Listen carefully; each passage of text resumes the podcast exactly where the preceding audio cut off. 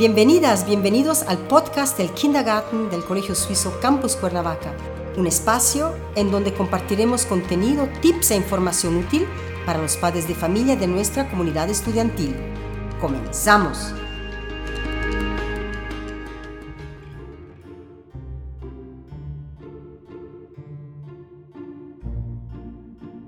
Hola, ¿qué tal? ¿Cómo están? Soy Karina. Este año soy la titular del Kinder 1 y de maternal aquí en el campus Cuernavaca del Colegio Suizo.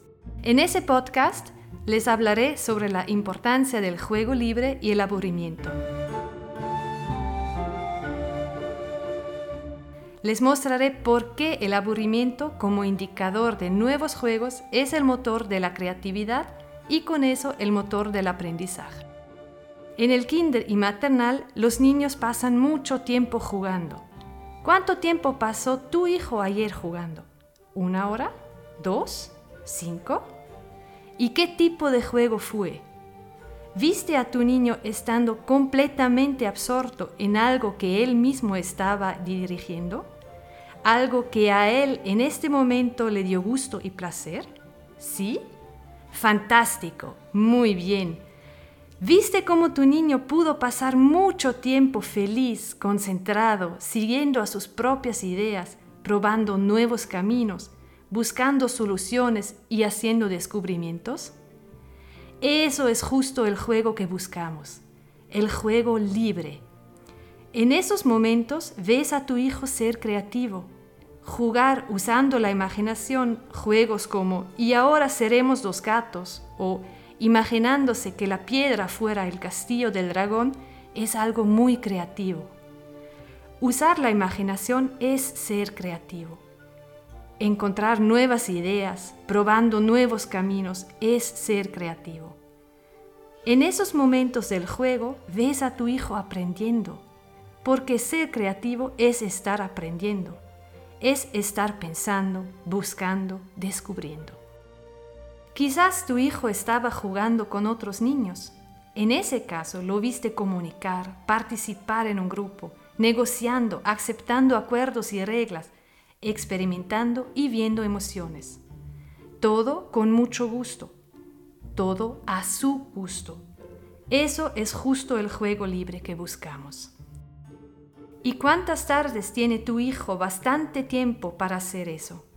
Para jugar a su gusto Claudia Kaiser Paul, profesora para Psicología de Desarrollo y Diagnóstico Psicológico, dice, los niños en la edad de 4 a 6 años deberían como mínimo tener dos tardes entre semana libre de compromisos.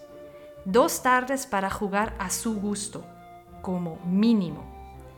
En esos momentos el niño puede jugar. Jugar es el pasatiempo natural de los niños en esta edad. Si nos preguntamos por qué juegan, la respuesta es porque les apetece. El juego es una actividad placentera en sí misma. Los niños no lo hacen porque deben, ni por una recompensa, sino porque quieren. Es a su gusto. Ese tipo de juego es relajante porque permite al niño descargar sus emociones, permite al niño balancearlas, y un niño balanceado es un niño relajado. Pero un estudio de la Universidad Bielefeld en Alemania concluyó que uno de cada seis niños muestra síntomas de estrés y 80% de ellos tenían que asistir a actividades que no les gustaban. Eso causa estrés. Es justo como se lee en los anuncios, todo con medida. Tú quieres que tu hijo se pueda desarrollar en su mejor manera. Le quieres ayudar en eso. Súper. Solo fíjate que todo quede en balance. Los niños necesitan bastante tiempo para digerir nuevos inputs. No sirve llevar los niños diario a extra clases. Lunes natación, martes tenis y dos veces la clase de piano que atiende por Zoom. No sirve porque llega un cierto punto en cual el cerebro del niño ya no tiene bastante tiempo para digerir lo que le intentaron mostrar. El cerebro necesita tiempo para repasar todos los inputs que le llegan. Solo así puede aprender. Necesita repasar lo que vio, experimentó, repasar lo que le excitó. Así el cerebro puede al final calificar y almacenar los inputs. En otras palabras, aprender y memorizar. Por eso el juego libre es tan importante. Es un canal para trabajar con sus sentimientos, para expresar sus deseos, para ensayar para la vida de adulto, para fomentar sus habilidades sociales y siempre es dar al cerebro chance de aprender, darle chance para crear.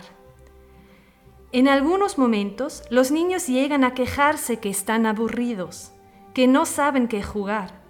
Eso pasa tanto en el kinder como en casa. En ese caso, tendemos a ofrecerles ideas de qué podrían hacer, pero son los niños y niñas quienes deben hacer el esfuerzo mental por crear sus maneras de divertirse. El aburrimiento antecede los procesos de creación y antecede el encuentro de ideas.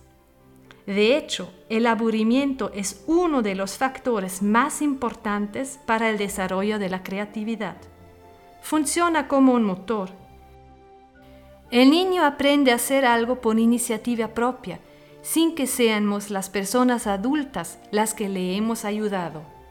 Tenemos que permitir a los niños el aburrimiento. El famoso terapeuta familiar danés Jesper Juhl dijo, si tu niño te dice que está aburrido, felicítalo. Dale un gran abrazo y dile, te felicito Estoy emocionado de ver qué harás ahora. Suena raro y probablemente para los niños la primera vez también será raro de escuchar eso. Pero así le damos la chance a dedicarse a sí mismo, a sus intereses, a sus ideas. Le damos la chance para aprender y le mostramos también, creo en ti, seguro encontrarás una solución.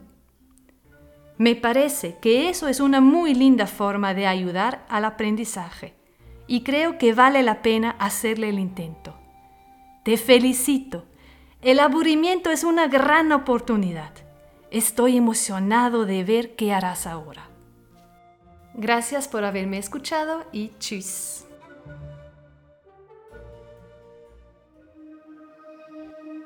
Este podcast ha llegado a su fin. Gracias por su tiempo y gracias por escucharnos. Recuerden estar pendiente del siguiente episodio. Hasta la próxima.